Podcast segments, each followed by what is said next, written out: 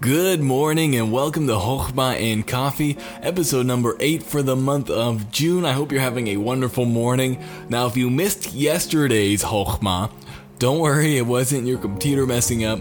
I did not record one yesterday, and I wanted to let you guys know I will be taking Sundays off for this foreseeable future. I want to make sure that I have time to uh, Sabbath from this podcast because I want this to be a long term thing. I don't want to get, you know, burnt out or whatever because I'm just go, go, go. I want to make sure that I do have time to Sabbath, to rest, to Shabbat, if you want to put it in the Hebrew way, just so that we have a reset every single week. So Sundays, you will not see a podcast.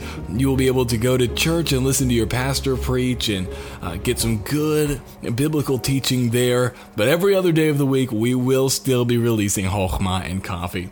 Well, today we are continuing through Matthew 12, and we're actually going to be looking at verse 10 through 13, and this is what it says.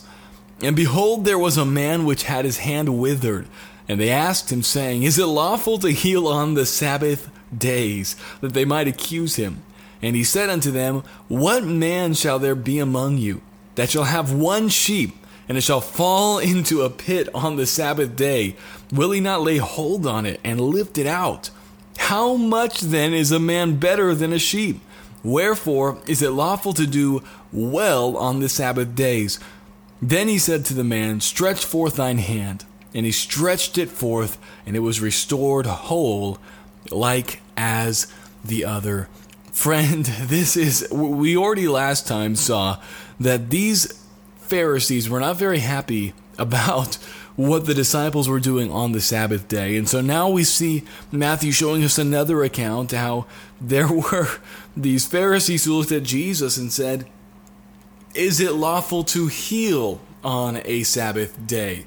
And what Jesus did is he turned it around and he said, Hey, if you had a sheep in a ditch, what would you do? Would you leave it there would you get it out? Would you help the, the poor sheep or would you leave him in there?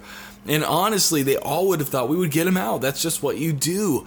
And he said, So how come you're willing to do good to a sheep, but you're not willing to do good to a man? And he says, If it's okay to do good to a sheep, then by comparison, it is much better to do good to a human. And so there he healed that man, and his hand was restored, just like his other one. And the Pharisees in the next verse, they are infuriated by this and they want to kill him.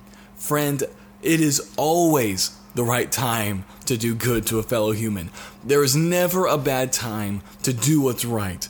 There's never a good time to do what's wrong. And so, if you've been thinking about doing something for somebody, wanting to be a blessing to them, do it today. Don't wait. If you're able to do it, do it today because there is never a bad day. It's okay to do good on Sunday. It's okay to do good on Monday. Whatever day it is, it is okay to do well. And Jesus was showing them something that he knows exactly how the law is supposed to be applied. And we're going to see the anger and the jealousy build in these Pharisees until the point where they will crucify our Lord. But friend, I pray today you will you will take this lesson and you will go do well. I know today's Monday, but I pray that you would figure out something to do for somebody that would be a blessing because it's always good to be a blessing. Well, I hope you guys have a great rest of the day. You guys are a blessing to me. I'm thankful for those of you who've left an honest review. That is a huge blessing. It helps this podcast get discovered by others who might be blessed by it. And so I do thank you. I thank you who are patrons. That is a massive blessing. Literally, we would not be able to do this without you. And so I do thank you. Uh, we're reaching people across the globe because of the, the money that you guys are giving. Some of you are sacrificing uh, a lot, you know, $5 and upwards to get this continually out to people. And so I thank you so much for all of your sacrifice and all of your dedication to get God's word to the nations. Well, I hope you guys have a great rest of your morning, and I will talk to you tomorrow.